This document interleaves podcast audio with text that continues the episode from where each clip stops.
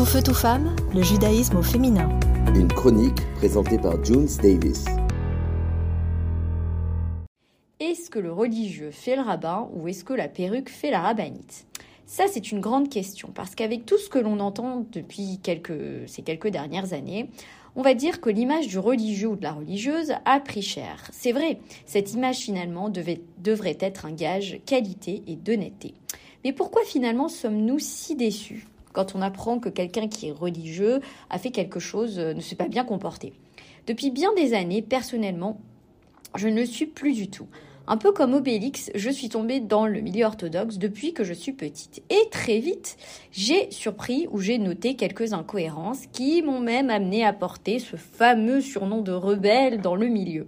Et oui, j'étais la fille de rabbin rebelle. Ça me fait encore sourire, car si ne pas être un mouton de panurge avec une pensée unique qui se nomme rebelle, bah je voudrais bien le porter encore volontiers. Sauf que quand on a 14 ou 15 ans, on vit pas les choses de la même manière et on n'a pas l'expérience et le recul d'une femme qui a exactement le même chiffre aujourd'hui mais à l'envers. Alors, de mon côté, je me suis un petit peu éloignée de ce milieu dit orthodoxe tout en gardant un œil dessus.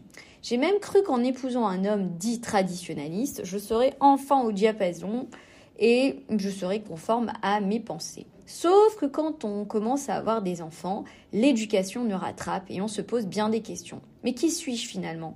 Vais-je continuer à être un hybride, un pied entre les deux, ou vais-je accepter ce côté religieux?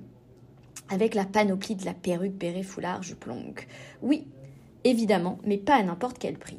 Je veux bien faire entrer le yin et le yang de la Torah en mêlant ce que j'ai dans le cœur et mon aspect extérieur, en acceptant de faire du mieux que je peux. Et c'est là toute la question. Faire du mieux qu'on peut. Comme les rabbins qui font au mieux qu'ils peuvent et avec toutes leurs capacités. Parfois, on a du mal à l'accepter parce qu'on attend tellement d'eux qu'on est très très vite déçu. Et finalement, ce ne sont que des hommes et des femmes qui œuvrent pour la communauté. Bien évidemment, je ne parle pas de ces malades mentaux ou de ces bourreaux qui, avec ou sans barbe, avec ou sans chapeau, avec ou sans redingote, seraient des terreurs pour la société.